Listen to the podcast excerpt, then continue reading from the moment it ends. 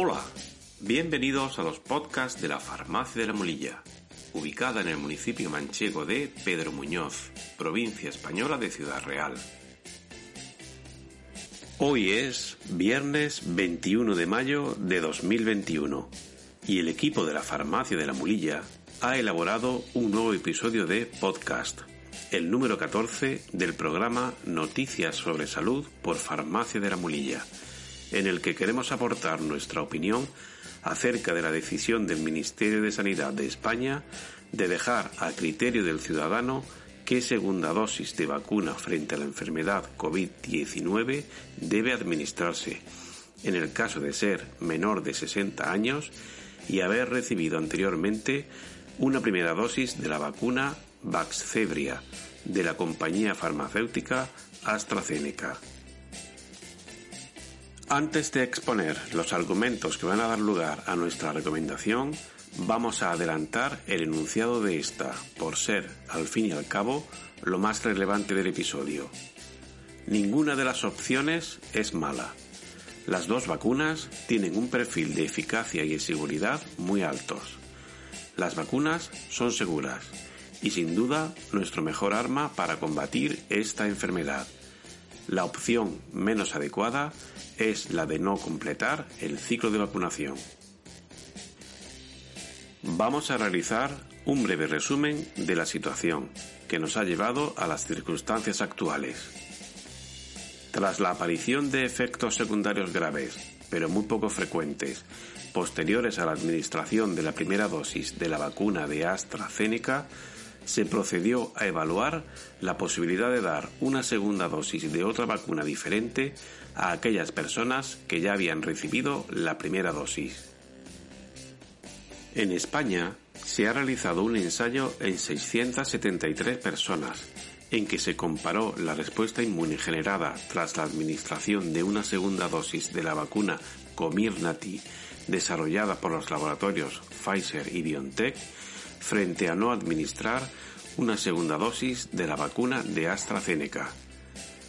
Los resultados indican una respuesta inmune muy importante frente a la monodosis de AstraZeneca sin aumento significativo de las reacciones adversas, que se mantienen siempre en los límites de lo esperado. Como consecuencia de estos resultados, el Ministerio de Sanidad de España tomó la decisión de administrar una dosis de la vacuna de Pfizer y BioNTech a todas aquellas personas menores de 60 años que esperan completar su pauta de vacunación iniciada con la vacuna de AstraZeneca.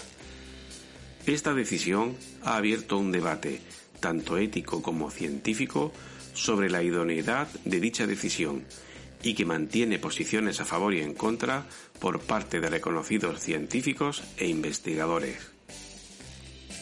A favor de esta decisión se argumenta que la combinación de dos mecanismos de generación de anticuerpos diferente está demostrando una potenciación de la respuesta inmune, aunque esta hipótesis necesita aún de más ensayos clínicos con mayor número de casos estudiados para ser confirmada.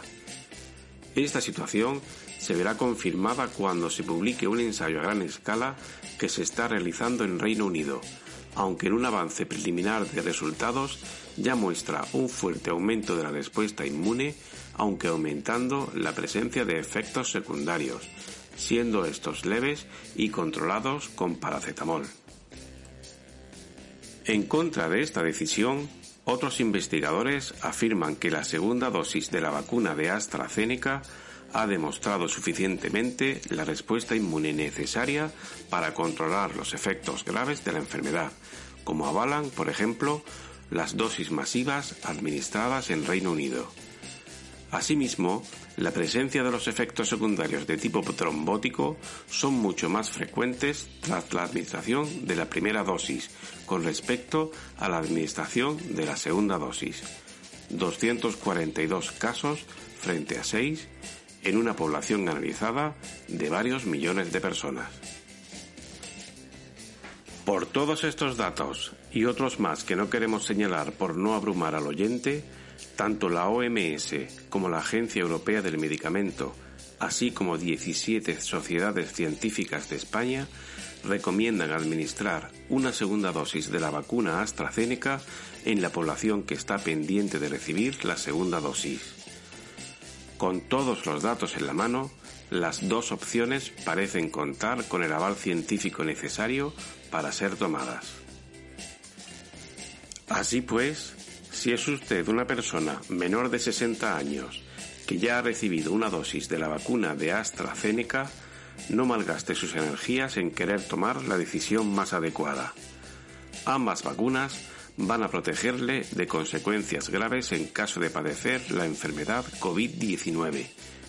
Como la mayoría de las decisiones que tomamos en nuestra vida diaria, puede tener consecuencias, pero tenemos que seguir tomándolas por presentar un riesgo asumible. El riesgo de tener un accidente de automóvil al montarnos en el coche es mucho mayor que el de sufrir efectos secundarios graves tras la administración de la vacuna, y no por ello nos planteamos privarnos de los beneficios del transporte privado.